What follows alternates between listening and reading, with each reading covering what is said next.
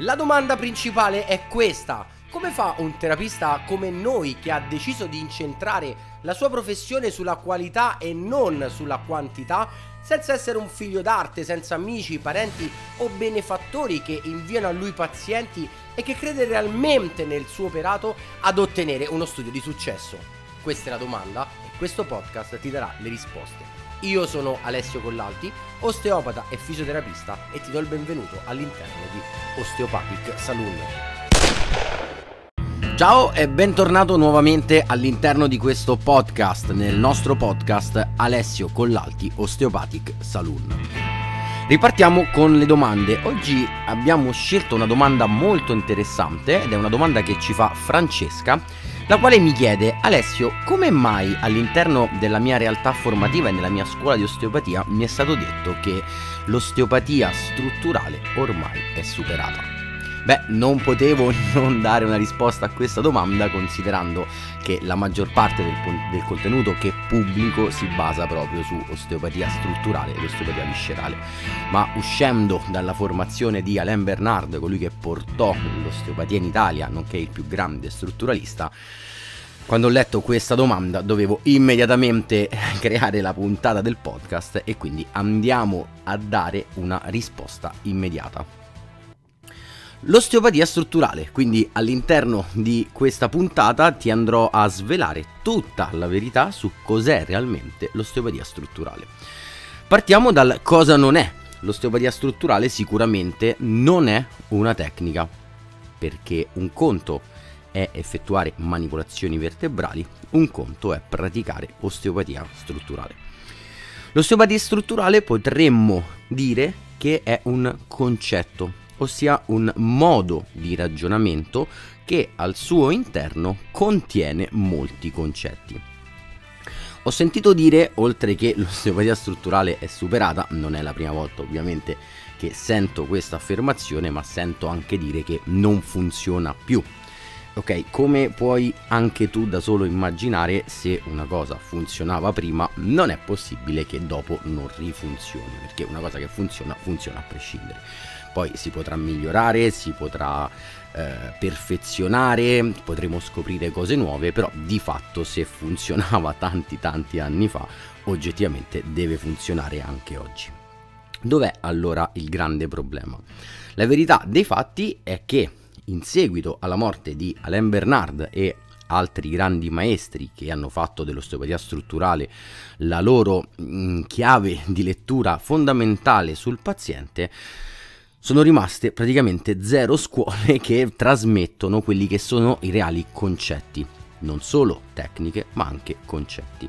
E questo è un passaggio che voglio che per te sia ben chiaro, perché l'errore più grande che potresti commettere è quello di, pratica- di pensare di praticare osteopatia strutturale perché comunque effettui manipolazioni e quindi vai a lavorare sulla struttura, quindi manipolazioni vertebrali, trust, tecniche in mat, qualsiasi cosa tu vuoi. È importantissimo capire che non è la tecnica a mh, rappresentare il fatto che tu stia praticando un ragionamento strutturale. Quindi, come ti dicevo, oggi le scuole di osteopatia non insegnano più le, le fondamenta di questa branca dell'osteopatia e quindi di conseguenza nel tempo si è andata perdendo anche la sua efficacia. Quindi sì, potrei dirti che effettivamente oggi non funziona più, ma non perché non funziona l'osteopatia strutturale, quindi non funziona il razionale strutturale, ma non funziona più perché quello che viene insegnato oggi non rispecchia più un ragionamento clinico, un ragionamento strategico. Quindi entriamo un po' nel vivo e andiamo a capire quando parliamo di struttura a cosa ci riferiamo. Sicuramente la struttura, quando il termine struttura intendiamo il sistema miofascio-scheletrico, ma anche la struttura può essere un viscere, come può essere un organo, come può essere un polmone. E da qui un grande concetto dell'osteopatia che dice appunto che la struttura governa la funzione, mentre la seconda legge ci dice che la funzione governa la struttura. Capiamo subito la differenza fra struttura e funzione. Come ti ho detto, la struttura può essere il sistema miofascio scheletrico dove la sua funzione è il movimento. Nel caso di un polmone invece ci troveremo con una struttura che è il polmone e la sua funzione è la respirazione.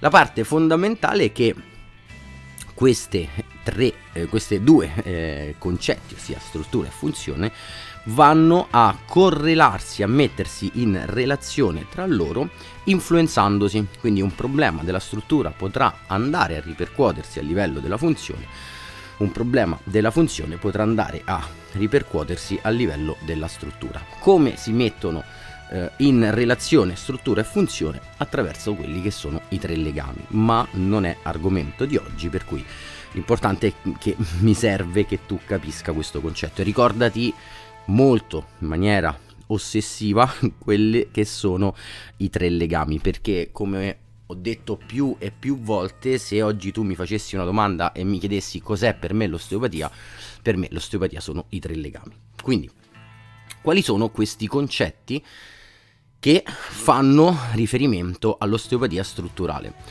per primo dobbiamo andare a parlare delle meccaniche di Little John chi era Little John? Little John era un medico, partiamo da qui, che mm, eh, aveva avuto un problema di salute particolarmente grave, aveva provato eh, vari medici dell'epoca, ma che non era riuscito a nessuno era riuscito a risolvere il suo sintomo, la sua malattia. Un giorno venne a conoscenza di un tal dottor Steele e decise di provare anche lui, quindi decise di provare questo nuovo metodo che il dottor Steele aveva ideato, che era appunto l'osteopatia strutturale.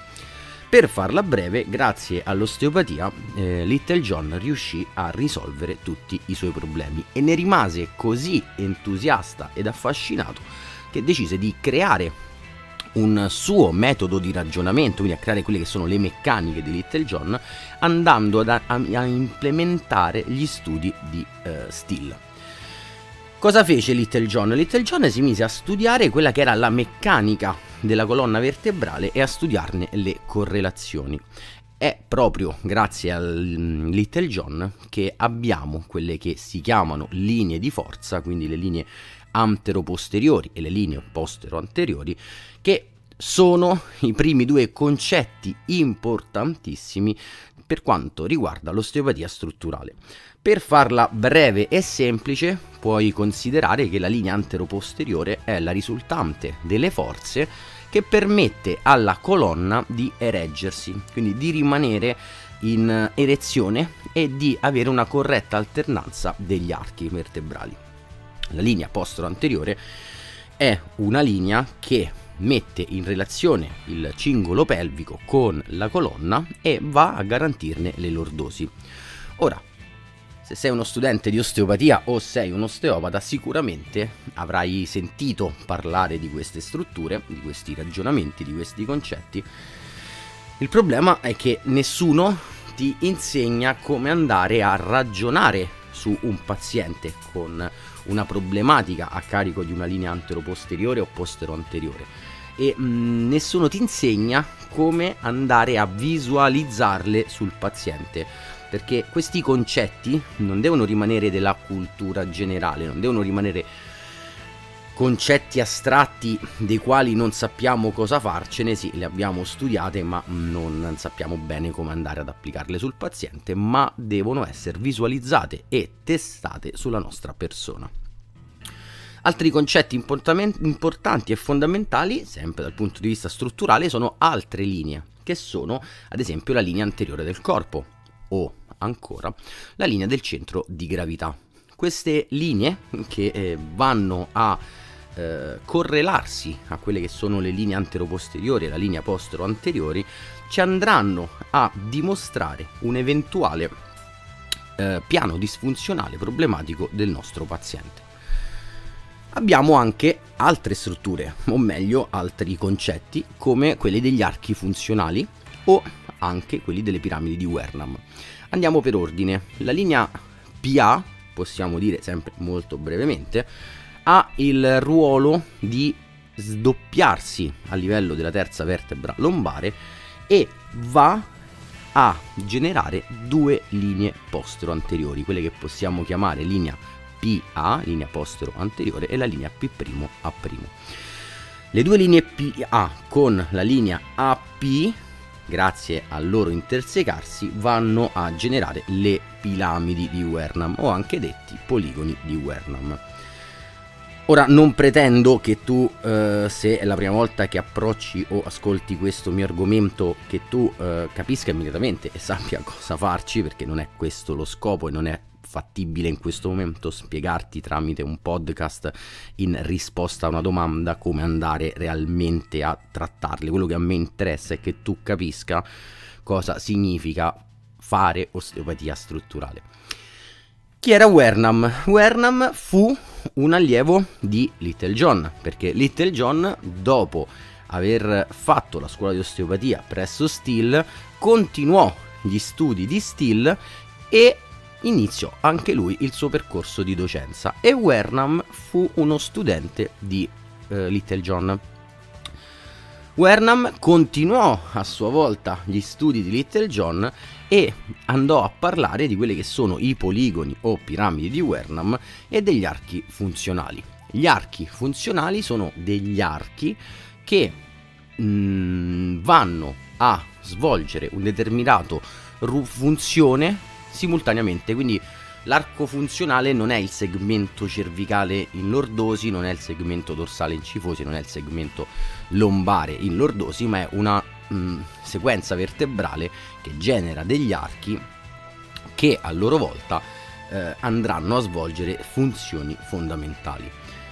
Quando parliamo di, ad esempio, archi funzionali, dobbiamo conoscere due particolari categorie di vertebre, che sono le chiavi di volta quindi vertebre apice dell'arco funzionale e le due vertebre sicuramente che vanno a fare da piedistallo al nostro arco e inseriamocene una terza fondamentale che è la vertebra interarco perché questi archi nel loro passaggio quindi da un arco che è il cervicale superiore magari all'arco ehm, medio ci sarà un punto di stress perché questa vertebra dovrà andare a compensare il passaggio tra i due archi. Quindi dobbiamo conoscere vertebre in chiavi di volta, dobbiamo conoscere vertebre interarco, dobbiamo conoscere vertebre d'appoggio.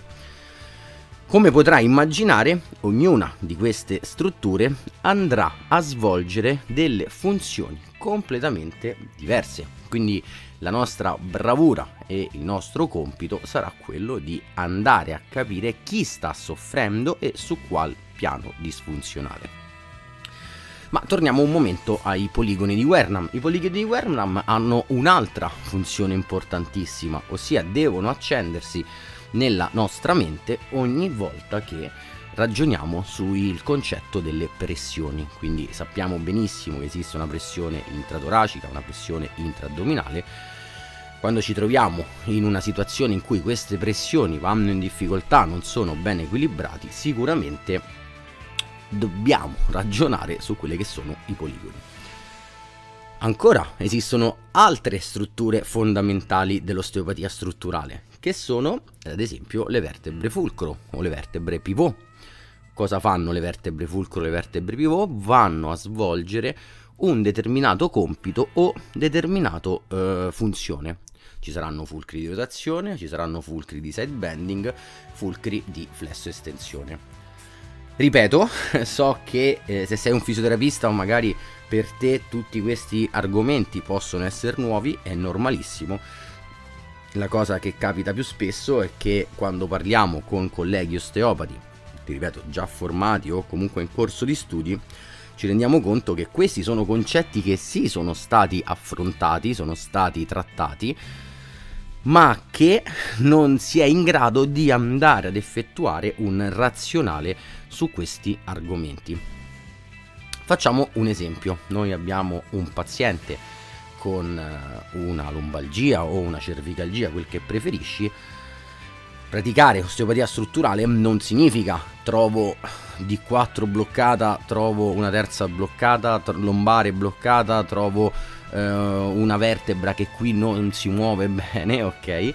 E quindi la vado a normalizzare senza uno schema, ma avere una... fare osteopatia strutturale significa andare ad avere delle mappe di navigazione che ci indicano la via più giusta e corretta da seguire per quel determinato paziente in base al sintomo che ci porta.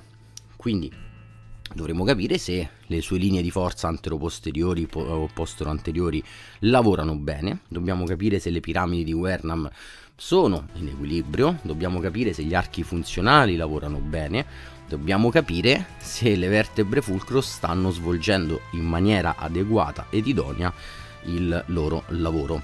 E una volta capito chi sta soffrendo, dobbiamo andare a ragionare all'interno di quell'argomento e trasformare questi concetti in delle vertebre, dei distretti specifici che fanno riferimento all'argomento e solo in un ultimo step andremo ad applicare la nostra tecnica. Quindi fare osteopatia strutturale, come vedi, non è effettuare una manipolazione su una vertebra bloccata. Ho trovato 5 vertebre bloccate, vado effetto un trust. No, non funziona così, non è questo il modo di ragionare, non è questo quello che dobbiamo fare sul nostro paziente. Dobbiamo sapere, per esempio, quali sono le correlazioni vertebrali tra le diverse strutture, perché ti capiterà di trovare magari più di una vertebra bloccata ovviamente e tu dovrai essere in grado di correlare quella vertebra a quei concetti di cui abbiamo parlato prima. Quindi tu hai, che so, una D2 che potrà magari far parte di diversi concetti. E quando tu sceglierai di manipolare D2, per quale ragione lo stai facendo? Cioè perché la stai manipolando? Perché non è sufficiente dire perché è bloccata. Perché stai magari ragionando sulle meccaniche di Little John e quindi stai ragionando sulla linea PA? Ok, è un modo di ragionare che può essere assolutamente corretto, ma ciò andrà ad implicare che le successive tecniche che tu dovrai andare ad effettuare sul tuo paziente dovranno mantenere una logica coerente alla strategia che tu hai messo in campo.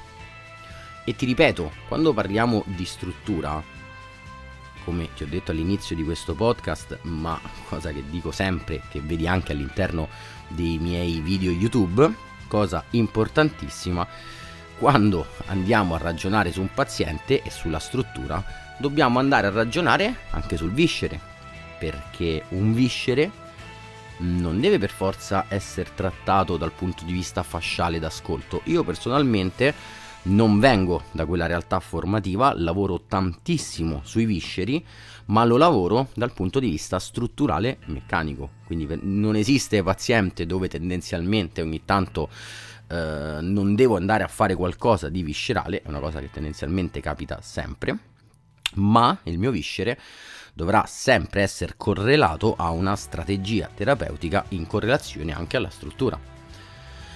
Quindi per quello ti parlavo dei tre legami, perché io potrei scegliere in correlazione a una disfunzione viscerale di andare a lavorare una struttura vertebrale per una correlazione meccanica oppure potrei andare a lavorare quella struttura viscerale per una, una correlazione neurovegetativa ortosimpatica, oppure potrei andare a lavorare sempre la struttura per un rapporto fluidico.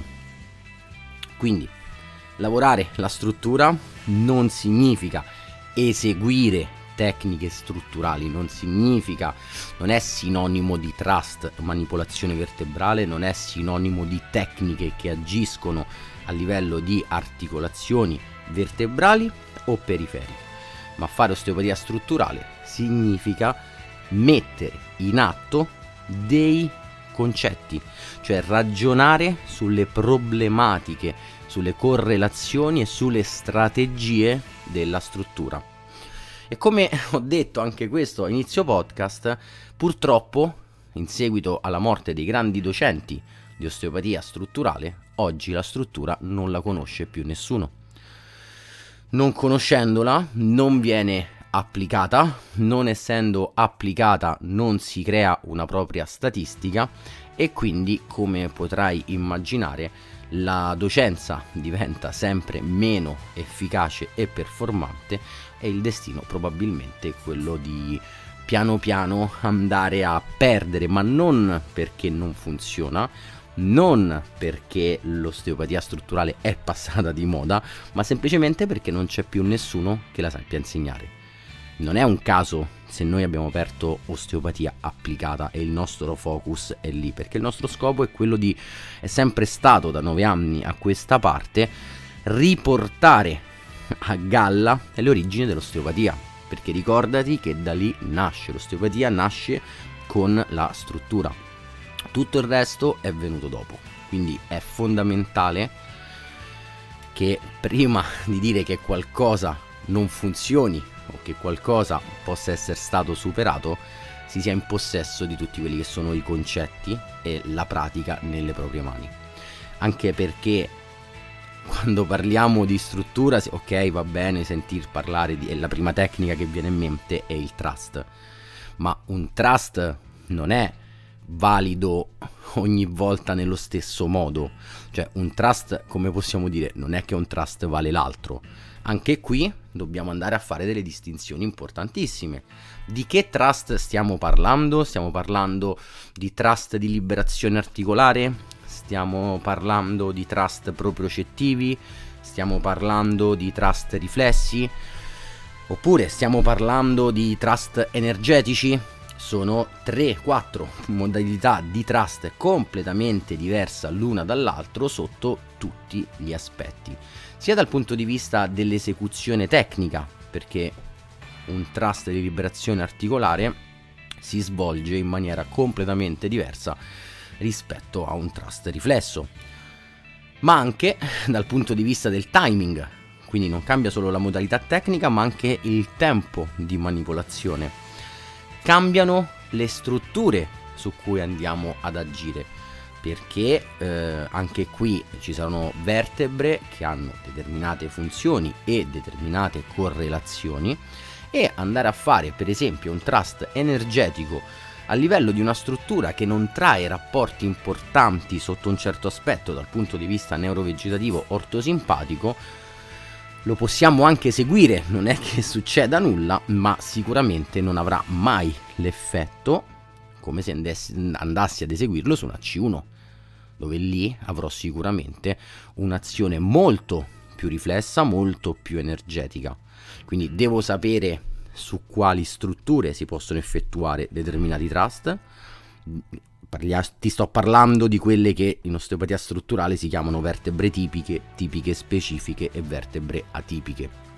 Quindi conoscere quali vertebre, quali sono le funzioni di quelle vertebre, qual è l'intenzione che vogliamo avere quando andiamo ad effettuare quel determinato tipo di trust, quel determinato tipo di tecnica e solo per ultimo andremo a effettuare il nostro gesto manipolativo.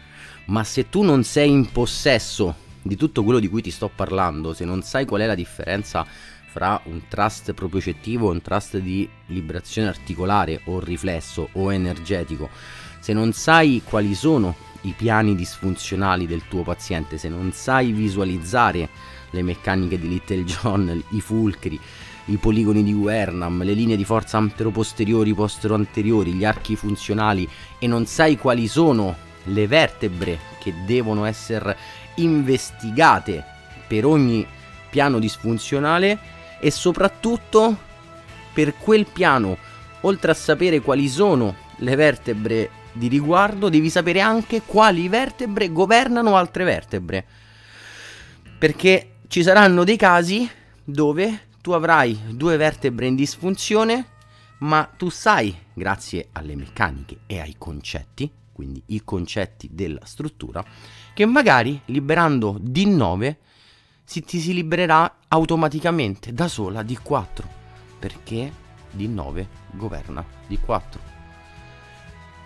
e ora credimi sono 18 anni di professione ora sono entrato nel 19 per meglio dire 19 anni di professione 9 anni di docenza ho insegnato queste cose a veramente tanti, tanti, tanti studenti in giro per l'Italia e non conosco nessuno che una, che una volta che non abbia imparato questo e una volta che sia diventato padrone dei concetti e delle tecniche, che però sa dove andare ad eseguire, non abbia ottenuto risultati o che pensi lontanamente o minimamente che l'osteopatia strutturale non funziona. Quindi quello che posso dirti in risposta, anzi è una risposta che ti consiglio di dare, una domanda che ti consiglio di fare a chi ti ha dato questa risposta, è quella di chiedergli se è padrone di quello di cui io ti sto parlando e magari vai a fare anche una giornata di tirocinio con questa persona e vedi se lo fa. Perché prima di poter parlare male di una cosa dobbiamo saperla usare e la dobbiamo praticare, la dobbiamo conoscere, solo a quel punto possiamo dire che una cosa non funziona o non ci piace. Quindi questo è importantissimo. Chiedigli se ti può mostrare come visionare su un paziente quello di cui ti ho appena parlato, chiedigli se ti può insegnare come si effettua un trust riflesso propriocettivo, liberazione articolare o energetico una volta che avrai avuto la risposta da lui o da lei, non so se era un uomo o una donna chi ti ha fatto questa domanda, probabilmente tu a quel punto avrai la tua risposta e veramente potrai capire meglio il podcast di oggi di cui ti sto parlando.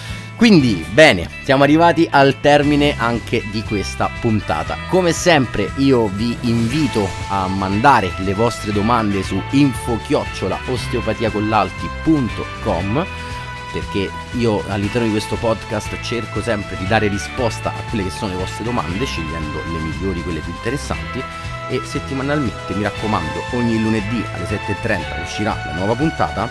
Quello che ti invito a fare è di iscriverti a questo canale e attivare la campanellina in modo da rimanere sempre aggiornato sulle uscite settimanali del podcast Alessio Collalti Osteopathic Saloon. Io ti saluto e mi raccomando aspetto la tua domanda e sentirai la risposta online in diretta nella prossima puntata. Ciao da Alessio.